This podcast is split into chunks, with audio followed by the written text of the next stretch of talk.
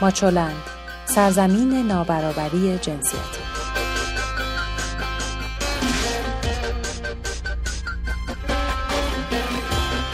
سلام شما شنونده اخبار این هفته ماچو نیوز هستید و من سبا میزبان شما مثل همیشه و با هم اخبار این هفته از 18 هم تا 23 آبان ماه 1398 در حوزه زنان و برابری جنسیتی رو مرور خواهیم کرد. خبرهای این هفته تهیه شده در ماچولند رو با سرخط خبرها آغاز می‌کنیم. لایحه طلاق و دیه در معاونت امور زنان ریاست جمهوری توصیه های گسترده به ایران برای رعایت حقوق بشر با تمرکز بر زنان واکنش نمایندگان بر سر کارگاه های آموزشی چند همسری باز شدن در معابد در هند به روی زنان و کشف استعداد دونده دوی سرعت ایران در بلگراد.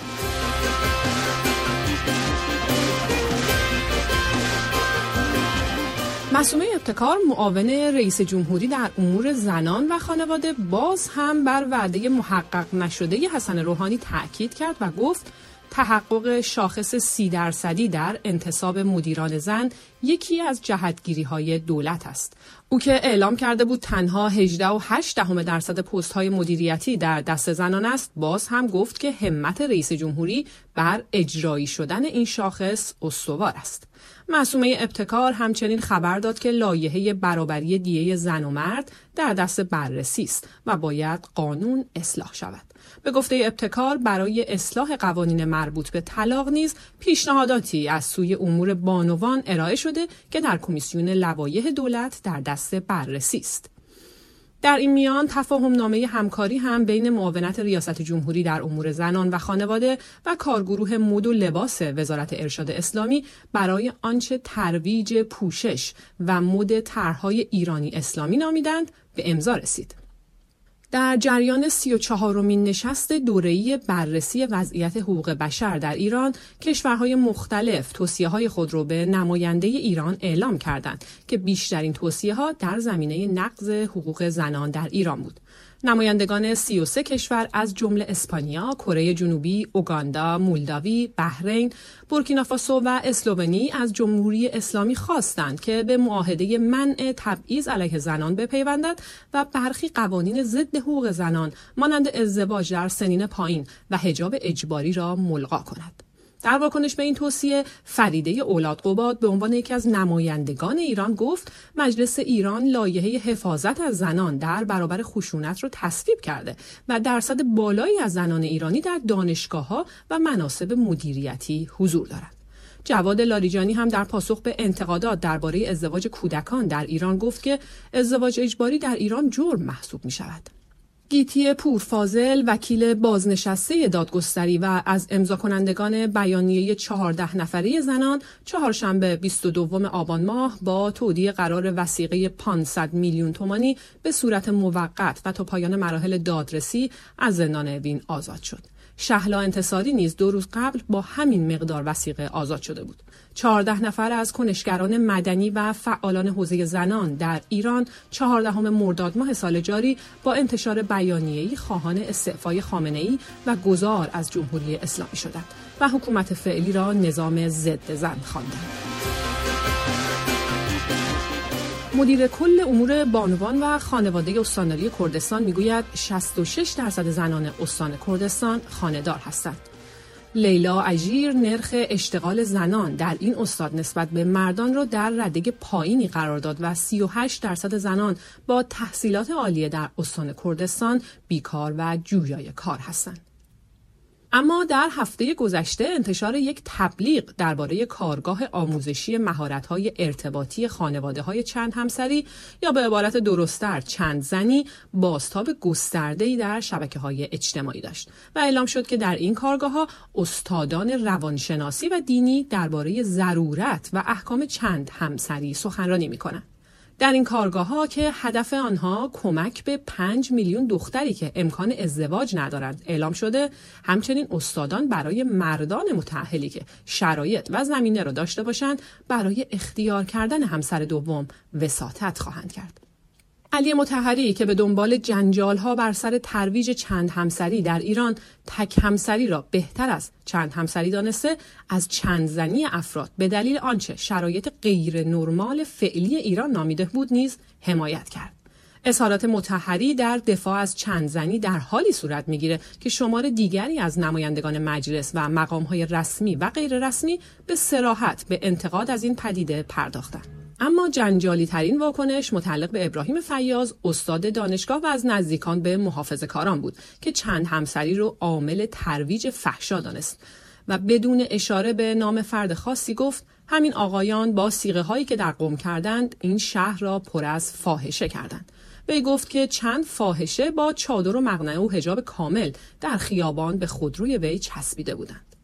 محمد رضا بادامچی عضو کمیسیون اجتماعی مجلس ترویج چند همسری رو باعث سوست شدن بنیان خانواده ها دانسته و خواستار حل مشکلات اشتغال جوانان برای ازدواج به جای ترویج چند همسری شده.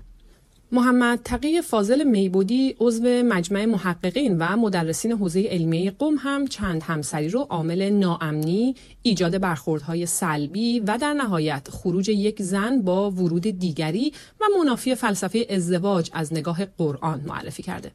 ناهید تاج الدین عضو هیئت رئیسه کمیسیون اجتماعی مجلس هم در توییتر نوشت به جای چند همسری برای میل به تجرد فکری کنید.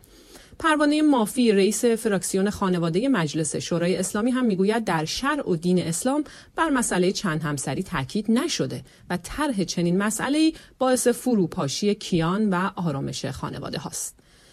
این واکنش ها ادامه داره و شهناز سجادی دستیار حقوق شهروندی معاون رئیس جمهور در امور زنان و خانواده هم از ترویج چند همسری انتقاد کرده و گفته این امر به فروپاشی نظام خانوادگی و افزایش طلاق و دعاوی مهریه منجر خواهد شد. اما معصومه ابتکار معاون رئیس جمهور در امور زنان و خانواده هم معتقده که طرح چند همسری از سوی افرادی که می‌گویند دغدغه ازدواج دارند از نظر فضای فرهنگی و روانی به ضرر ازدواجه. فاطمه سعیدی دیگر عضو فراکسیون زنان مجلس هم قوپ زدایی و ترویج چند همسری را کاری مشکوک خوانده که به گفته وی مستقیما کانون خانواده رو نشانه گرفته. همچنین عضو دیگر فراکسیون زنان حمیده زرابادی هم در نامه‌ای به وزرای کشور و اطلاعات و رئیس کمیسیون فرهنگی مجلس خواستار بررسی دقیق و کارشناسانه برگزاری کارگاه آموزشی با موضوع مهارت‌های ارتباطی خانواده چند همسری شده. فائزه هاشمی هم که به اتخاذ مواضع سریع شهره است در این زمینه به ایران وایر گفته اگر چند همسری لازم و ضروری است و برخلاف فطرت و طبیعت نیست چرا مردها حاضر نیستند چند همسری زنان را تحمل کنند؟ وی به کنایه افزوده اگر آقایان فکر می‌کنند چند همسری پسندیده است آن را برای زنان هم آزاد کنند. بالاخره مجتهدان ما باید به روز باشند. چرا فقط مردها می توانند از این موضوع بهره مند شوند؟ با این حال به گزارش شیعه نیوز آیت الله جعفر صبحانی از مراجع تقلید از ترویج چند همسری دفاع کرده و نوشته عطف چند همسری به چند شوهری بسیار عطف نابخشودنی است. چند شوهری از مقوله فحشاست که در میان تمام ملل محکومه و پیامدهای جسمی و روانی بدی داره. در حالی که مسئله تعدد همسر از این مقوله پیراسته است و در آین مقدس اسلام به عنوان دوا نه غذا تشریع شده.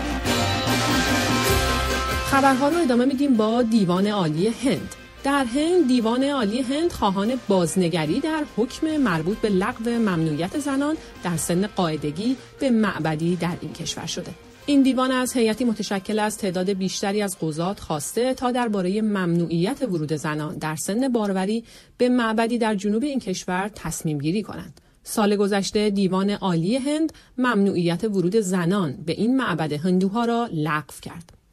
اما سختگیری در پوشش زنان به ژاپن رسید. ژاپنی ها علاوه بر اینکه از زنان می‌خواهند کفش پاشنه بلند بپوشند، استفاده از عینک را هم ممنوع کردند. رسانه های محلی گفتند تعدادی از شرکت های ژاپنی به دلایل مختلف عینک زدن کارکنان زن رو ممنوع کردند. از جمله دلایل مدیران یک مجموعه فروشگاه زنجیره این بوده که چهره زنان با عینک برخورد سردی را به مشتری القا می‌کنه. خبرهای ورزشی را با دو میدانی آغاز می کنیم. فرزانه فسیحی لژیونر دو میدانی ایران تمریناتش رو در پارتیزان بلگراد سربستان شروع کرده. تمرینات متفاوت و با امکاناتی متفاوت تر از آنچه در ایران و اصفهان داشته. متفاوت ترین چیزی که فرزانه نفر اول دوهای سرعت ایران در بلگراد با اون روبرو شده نظریه که مربیان سربستانی درباره استعدادش دادند. روزی که او تازه در سطح رقابت‌های ملی مطرح شده بود به فرزانه گفته بودند که استعداد دو ندارد ولی حالا مربی سر به او گفته استعدادش ویژه است اما سارا خادم الشریعه تنها زن ایرانی در دور چهارم مسابقات شطرنج جام باشگاه های بانوان اروپا مقابل نانا زاگنیده حریف سرشناس گورجی شکست خورد. سارا خادم الشریعه برای تیم کاسیا پنتول بازی می کند که این تیم در دور چهارم با نتیجه سه بر یک شکست خورد. خبرهای این هفته ماچو نیوز رو با هم مرور کردیم. هفته خوبی داشته باشید. ویدیوها، مقاله ها و خبرنامه هفتگی ماچولن را در وبسایت ماچولن به آدرس نت شبکه های اجتماعی یا کانال ماهواره توشه پیدا کنید.